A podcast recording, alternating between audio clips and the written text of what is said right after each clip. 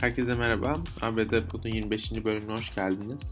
Her hafta olduğu gibi bu hafta da sizlere geçtiğimiz hafta Amerika'da yaşanan gelişmeleri aktarmaya çalışacağım. Türkiye ABD gerilimiyle başladım çünkü son birkaç gündür Türkiye-ABD hattı oldukça gerildi. Peki neler yaşandı? Aslında iki ülke arasında krize sebep olabilecek çeşitli gelişmeler yaşandı. Bunlardan biri ABD'li senatörlerin Türkiye mektubuydu. Peki bu mektup neydi? Oregon eyaletinin Demokrat senatörü Ron Wyden ve Florida eyaletinin Cumhuriyetçi senatörü Marco Rubin önderliğindeki 54 tane Demokrat ve Cumhuriyetçi senatör Joe Biden'a verilmek üzere bir mektup yazdı. Bu mektubun içinde ABD'nin Türkiye'ye karşı uygulaması gereken politikalar ve göstermesi gereken tepkiler vardı. Oldukça fazla Türkiye eleştirisi, özellikle hükümet eleştirisi içeren bir mektuptu. Türkiye'deki otoriterleşmeye yönelik eleştiriler vardı. Cumhurbaşkanı Tayyip Erdoğan'a ve Tayyip Erdoğan'ın politikalarına ilişkin tepkiler vardı. Türkiye'de özgür bir basın olmadığını ve yargı bağımsızlığının zedelendiğini belirten bazı söylemler vardı. S-400 konusunda Türkiye'nin uyguladığı politikaların kabul edilemez olduğunu vurguladı Cumhuriyetçi ve Demokrat senatörler. Bunun dışında Enes Kanter detayı vardı. Enes Kanter NBA'de oynayan bir Türk basketbolcu. Kendisinin FETÖ'yle olan bağlantısı sebebiyle Türkiye Enes Kanter'in iadesini ve Türkiye'de yargılanmasını istiyor. ABD'li senatörler Biden'a yazdığı bu mektupta Enes Kanter'in ailesinin de baskılandığını ve Erdoğan hükümetinin Interpol'e kırmızı alarm verdirerek Enes Kanter'in bir şekilde Türkiye'ye geri getirilmesini istediğini belirttiler. Türkiye tepkiliydi bu mektuba karşı. TBMM Türkiye, ABD parlamentolar, arası dostluk grubu. Bu mektuba başka bir mektupla cevap verdi ve yazılan mektubun altına 58 tane AK Partili, 15 CHP'li, 11 MHP'li ve 2 tane de İyi Partili milletvekili imzasını attı. Yani ABD'ye yönelik tepkiler hükümette sınırlı kalmadı. Muhalefet partilerinden de genel bir tepki vardı. MHP Genel Başkanı Devlet Bahçeli ve CHP Grup Başkan Vekili Engin Altay tepki gösteren isimler arasındaydı. Türkiye-ABD arasındaki gerginlik ABD'li senatörlerin mektubuyla sınırlı da kalmadı. Bunun da ötesinde ABD Dışişleri'nden bu sefer Osman Kavala tepkisi verdi. ABD Dışişleri'nden Avrupa İnsan Hakları Mahkemesi kararına saygı duyulması gerektiği ve Osman Kavala'nın derhal serbest bırakılması çağrısı yapıldı. Türkiye'ye. Türkiye'den gelen tepkiler oldukça sertti. Dışişleri Sözcüsü Hami Aksoy, Türkiye'nin bir hukuk devleti olduğunu hatırlattı. Adalet Bakanı Abdülhamit Gül de konuyla ilgili bir açıklama yaptı. Türkiye bir hukuk devletidir. Kimsenin Türkiye'deki davalarla ilgili açıklama hakkı yoktur.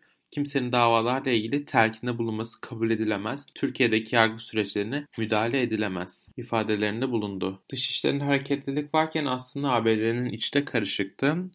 Trump'ın asil davası gerçeklendi ve bitti. Donald Trump resmi olarak aklandı. Bu ne demek oluyor? Donald Trump 2024'teki başkanlık seçimlerinde resmen aday olabilecek ya da herhangi bir federal pozisyonda ya da bir devlet görevlisi olarak çalışma imkanını bulabilecek. Davanın detaylarına göz atacak olursak azil gerekçesi isyanı kışkırtmaydı. 6 Ocak'ta Cumhuriyetçi ve Donald Trump destekçisi olduğu bilinen ve söylenen grubun ülkenin meclisini basmasıydı aslında.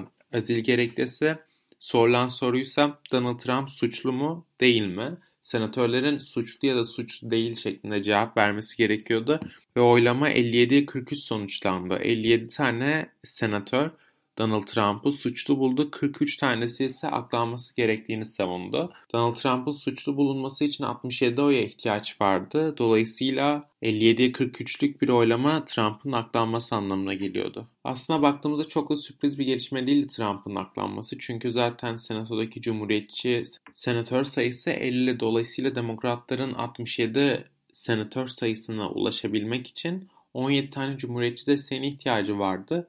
Bu imkansıza yakında 7 tane senatörün desteğini alabilmeleri bile aslında büyük bir olay. Zaten oylamanın bu şekilde sonuçlanacağını Joe Biden da öncesinde söylüyordu. Biden haftalar öncesinden Donald Trump'ın senatoda olası bir yargılanma sürecinde aklanmasının oldukça muhtemel olduğunu belirtmişti. Peki kamuoyunun bu konudaki düşüncesine Geçtiğimiz günlerde yapılan bir ankete göre seçmenlere oy hakkınız olsa bir senatör olsanız bu oylamada ne şekilde oy kullanırdınız şeklinde soru soruldu. Ankete katılan seçmenlerin %50'si suçlu, %38'i suçlu değil şeklinde oy kullanırdım derken %12'si ise emin değilim şeklinde cevap verdi. Başka bir ankette Donald Trump'ın bir daha aday olabilmesi ya da bir kamusal görevde bulunabilmesi sizin için bir sorun teşkil ediyor mu şeklinde soruldu. Katılımcıların %53'ü evet bu bir sorun şeklinde yanıtlarken %39'u sorun değil şeklinde cevapladı anketi. Senatodaki oylama sonrası demokratlardan tepkiler gecikmedi. Demokrat çoğunluk lideri senatodaki Schumer utanç oylaması ifadelerinde bulunurken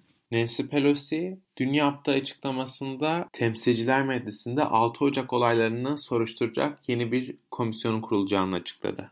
Aslında bu oylamada gözler Mitch McConnell'daydı Cumhuriyetçi lider. Kendisi daha öncesinde Donald Trump'ı sert bir şekilde eleştirmekten kaçınmamıştı 6 Ocak sonrasında. Ancak bu oylamada ne şekilde oy kullanacağı merak konusuydu ve beklenen şekilde Mitch McConnell bizi şaşırtmadı ve Donald Trump'la birlikte saf tutarak kendisinin aklanması yönünde oyunu kullandı. Ancak sonrasında Mitch McConnell Donald Trump'ın yargı tarafından yargılanmasında bir sakınca görmediğini ve bunun aslında yapılması gereken şey olduğunu belirtti.